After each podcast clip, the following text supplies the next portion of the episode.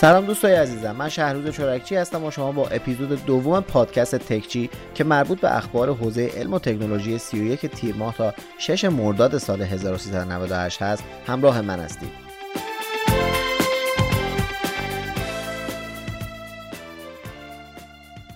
خلاصه اخبار این هفته رو با یه خبر از ردمی شروع می‌کنم.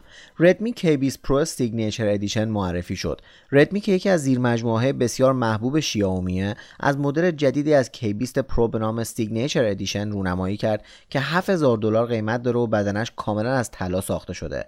روی قاب پشتیش هم یه حرف کی درد شده که روش تعدادی الماسه که یکم هم شبیه به این قاب‌های سی هزار تومانی توی پاسور قائم تجریشه. قرار از این گوشی فقط بیست تا دونه تولید شه.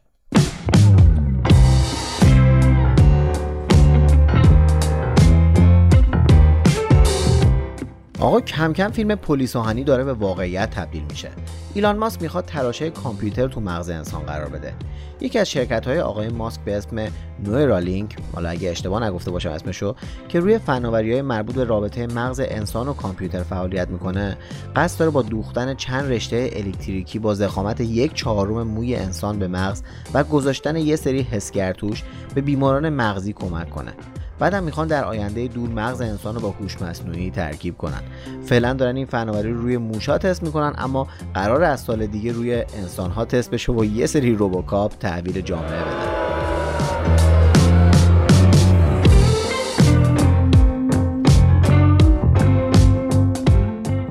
حالا یه خبر برای طرفدارای بازی. تیم یوونتوس به انحصار پی اس دو هزار و بیست در اومد. شرکت کنامی سازنده بازی‌های پی اس اعلام کرده که تیم یوونتوس در انحصار پی اس دو هزار و بیست قرار گرفته و بنابراین یوونتوس با اسم دیگه‌ای تو فیفا بیست دیده میشه.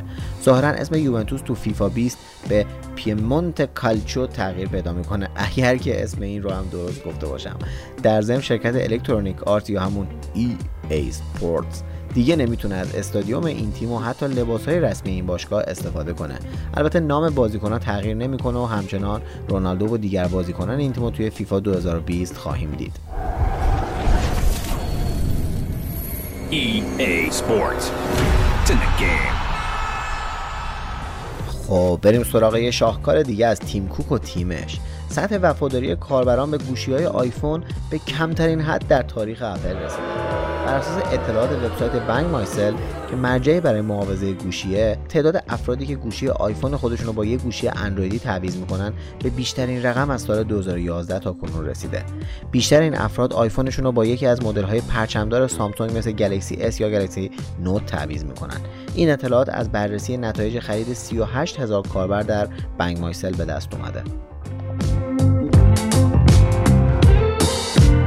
آهای اینستاگرام بازا. اینستاگرام از این به بعد قبل از مسدود کردن حساب کاربری به شما اخطار میده که چه پستی یا چه فعالیت باعث بسته شدن حسابتون داره میشه که بریم به رفتارتون تو خلوت خودتون فکر کنین و جلوی مسدود شدن اینستاگرامتون رو بگیرین.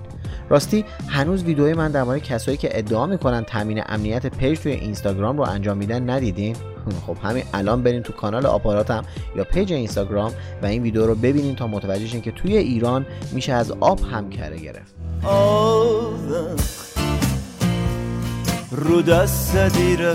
فیلم سینمایی انتقام جویان پایان بازی یا همون Avengers Endgame پس از چند ماه اکران با فروش دو و هفتاد و نه میلیارد دلار پرفروش‌ترین فیلم تاریخ سینما شد. پیش از انتقام جویان، فیلم آواتار با مجموع فروش دو و هفتاد و هشت میلیارد دلار ده سال پرفروش‌ترین فیلم جهان بود. درست مثل کلاه قرمزی یک. پایان بازی بیست و دومین فیلم دنیای سینمای مارول و پایان داستان گروه انتقام جویان رو روایت میکنه که با بودجه سیصد و پنجاه و شش میلیون دلاری ساخته شده بود.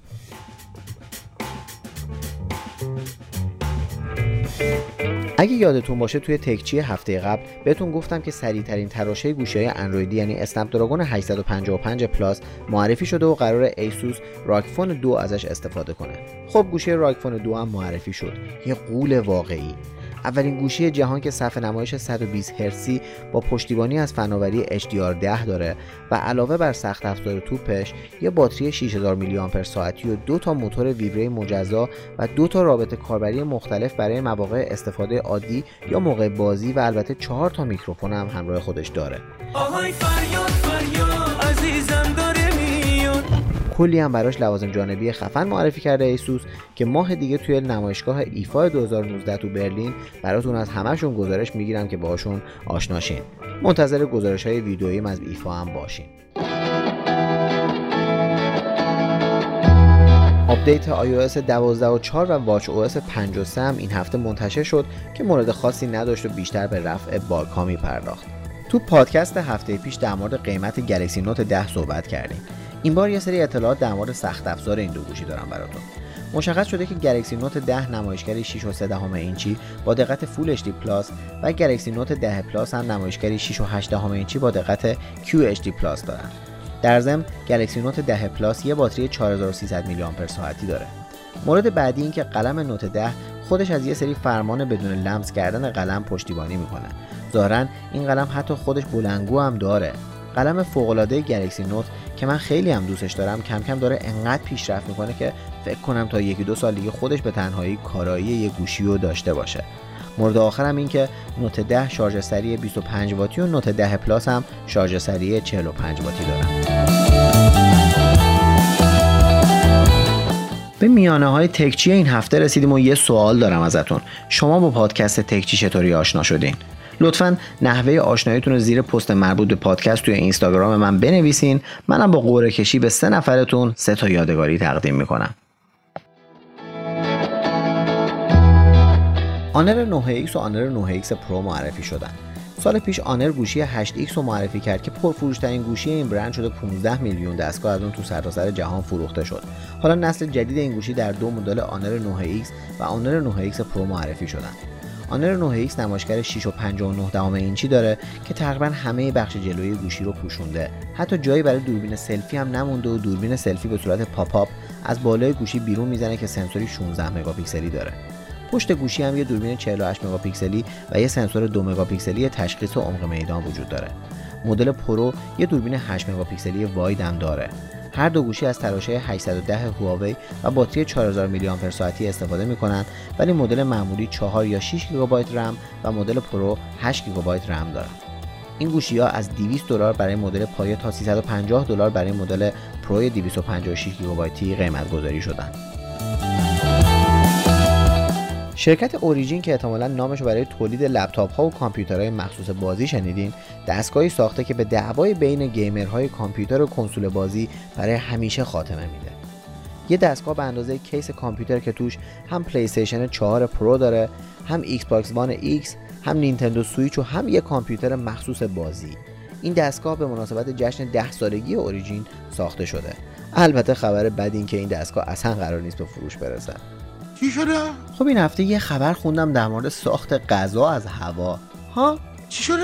شرکتی به نام سولار فود اعلام کرده که قصد داره با یه فناوری جدید صنعت غذا رو دگرگون کنه. این شرکت گفته که میتونه با تبدیل دیوکسید کربن موجود در هوا به نوع پروتئین، غذایی با طعم شبیه به گندم تولید کنه. البته من فکر میکنم ممکنه با تغییر پارکشون بتونن حتی غذاهایی با طعم اژدر زاپاتا یا شیشلیک شاندیز هم تولید کنن. از این فناوری قراره تو سال دو هزار و بیست و یک رونمایی شه. یه خبرم بدم بهتون از قیمت مکبوک جدید اپل. این مکبوک پرو که قراره توی پاییز با نمایشگر شانزده اینچی اولد رونمایی بشه، پایه قیمت سه هزار دلاری داره. بله البته خب همین چند وقت پیش اپل از پایه مانیتور هزار دلاریش رونمایی کرده بود. پس باید به قیمت‌های عجیبشون کم کم عادت کنیم. راستی همین پیروز شاخ توییتر یعنی آقای ترامپ یه توییت کرده بود و اپل رو تهدید کرده بود که تولیداتت رو اگه از چین نیاری توی آمریکا تعرفه معرفه به تعلق نمیگیره و پدر حساب بچت هم در میاریم. آقای ترامپ استاد، اینا دارن تو چین با کارگر ساعتی یک دلار دستگاه میسازن، قیمت گذاریشون اینطوریه، بیان تو آمریکا بسازن چطوری میخوان قیمت گذاری کنن؟ آخه چه کاریه استاد؟ استاد چرا چرا چرا چرا؟ خبر دیگه از اپل هم این که این کمپانی داره بخش تولید مودم گوشی‌های هوشمند اینتل رو میخره تا بتونه به فناوری فایو جی مجهز شه.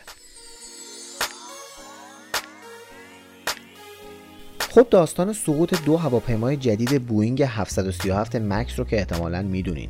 یه نقص فنی باعث شد این هواپیمای جدید بوئینگ طی چند ماه دو سقوط یک شکل رو تجربه کنه که منجر به زمینگیر شدن این هواپیما تا رفع نقص شد. اما این داستان برای بوئینگ خیلی تبعات داشته، طوری که سود این شرکت تو سه ماهه دوم سال دو هزار و نوزده حدود پنج و شش دهم میلیارد دلار کاهش داشته. لازم توضیح بدم که بوئینگ به دنبال استفاده از نیروی کار ارزونتر خیلی از کارهای نرم افزاری این هواپیما رو به نیروهای هندی ارزون قیمت و کم تجربه سپرده بود که منجر به این فاجعه شد. حالا آقای ترامپ باز بیا بگو فلان بیسار.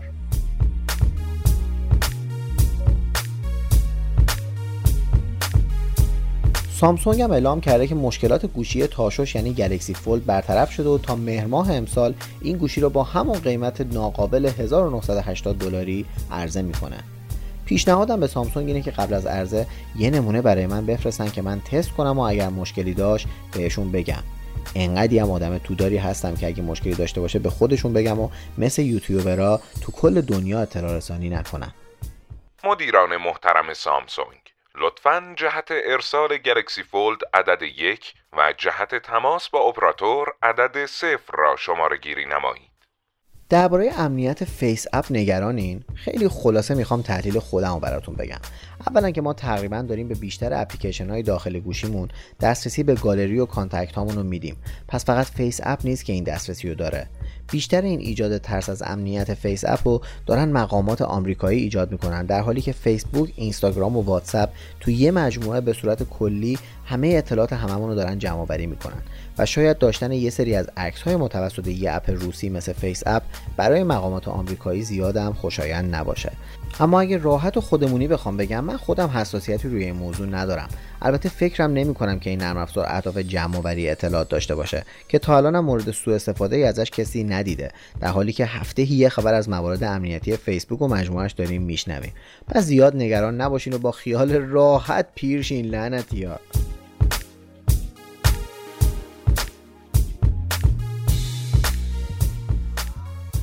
یه حرکت خوبم اینستاگرام شروع کرده و اونم حذف لایکه. با این کار دیگه افراد با نگاه به لایک های یه پست در مورد پست قضاوت نمیکنن و یکم به محتوا بیشتر دقت میکنن. به واقع اینستاگرام باعث شده مردم دنیا سطحی نگرتر شن. شاید این حذف لایک یه چند درصد جلوی این موضوع رو بگیره به حق پنج تن.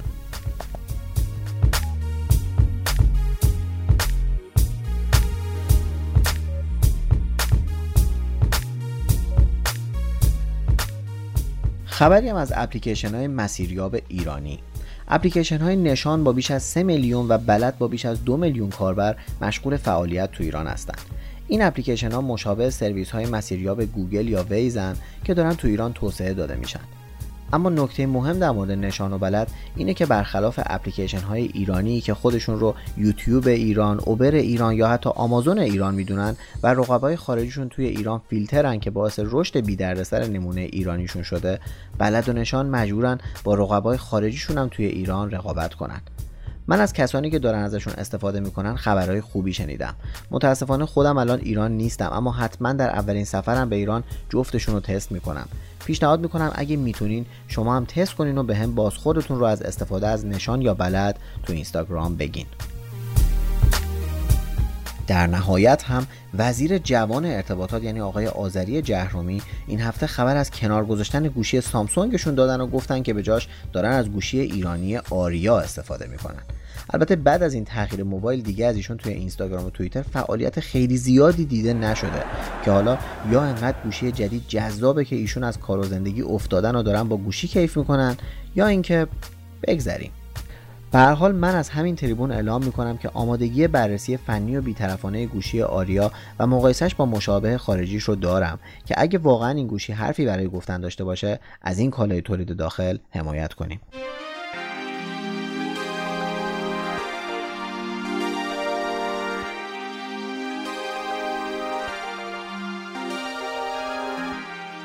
تکچی هفتم مرداد همینجا به پایان رسید. ممنونم ازتون که به این پادکست گوش دادین و صدای ناهنجار منو تحمل کردین.